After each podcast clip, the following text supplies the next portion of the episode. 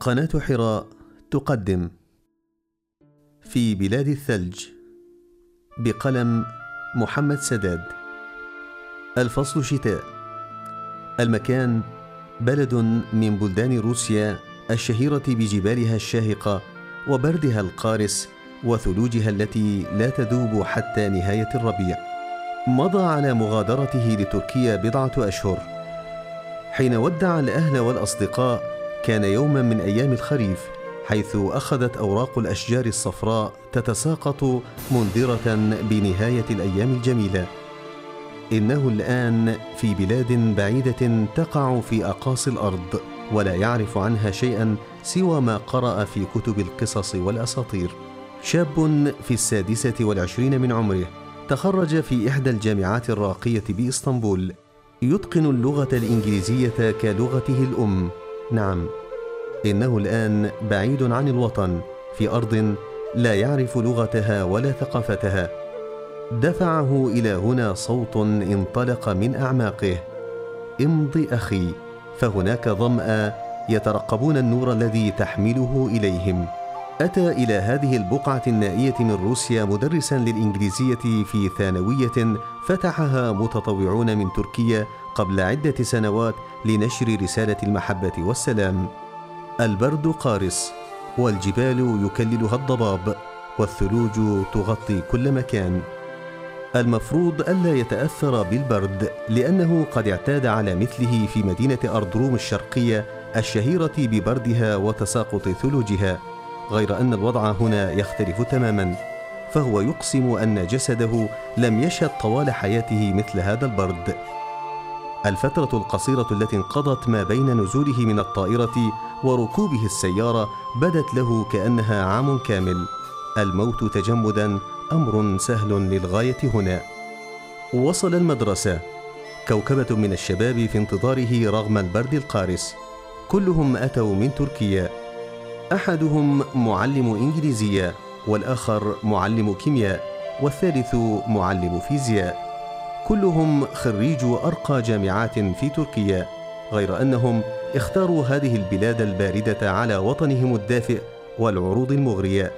حملتهم نفس الغاية السامية. أثناء تجواله في الممرات والفصول تحدث مدير المدرسة عن ضيق الإمكانيات والمواقد المعطلة ومشكلة الكهرباء التي لا يعلم إلا الله متى تعمل، وأمورا أخرى كثيرة. تساءل الشاب بينه وبين نفسه: أيمكن العيش هنا؟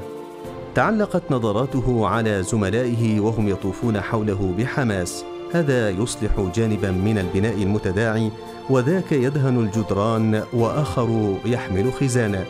لمح النور الذي يتلألأ في عيونهم. امتلأ قلبه بالغبطة لهؤلاء الشباب الذين نذروا أنفسهم لرسالة الحب والتسامح والإخاء. من أين يجدون هذه الطاقة من الصبر؟ أن لهم هذه القوة من الشوق والعزم الذي لا ينفد؟ كان يعمل كل واحد منهم كأنه جذوة متقدة. الأمل يتألق في محيى الجميع، بسمة الفرح تعلو جميع الوجوه. ما سر هذا يا ترى؟ عندما بدأت العتمة تسري في الجو علم أن الشمس مالت إلى المغيب. أين هو السعيد الذي يحظى برؤية الشمس؟ الغيوم الرمادية تغطي الآفاق هنا أكثر من 6 أشهر. ذهبوا به إلى منزل أحد تلاميذ المدرسة. خلافاً للبرودة المجمدة احتضنته حرارة حنون في الداخل. بعد قليل لاح التلميذ يحمل صينية أكواب من الشاي الساخن. توقع أن يكون في 15 من العمر. قامته تميل إلى الطول، شعر أصفر يميل إلى الحمرة، عينان زرقاوان في وجه مستدير أبيض تعلوه ابتسامة الترحاب.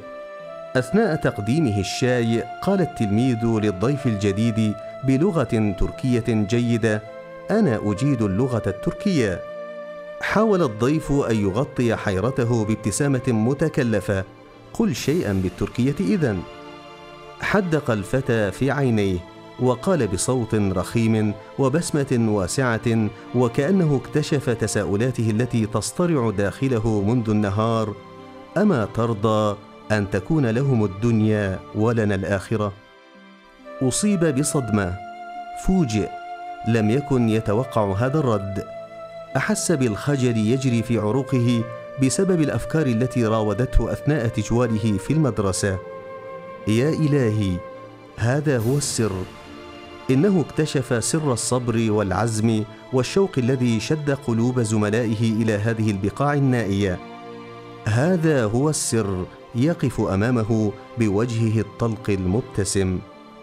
فأحس بصوت ينطلق من أعماقه، بل هنا الحياة الحقيقية التي تستحق العيش. أحس بارتياح عميق في قلبه، زالت جميع الآلام والأحزان، شعر أنه وجد وطنه الحقيقي. قناة حراء ميديا تقدم في بلاد الثلج، بقلم محمد سداد.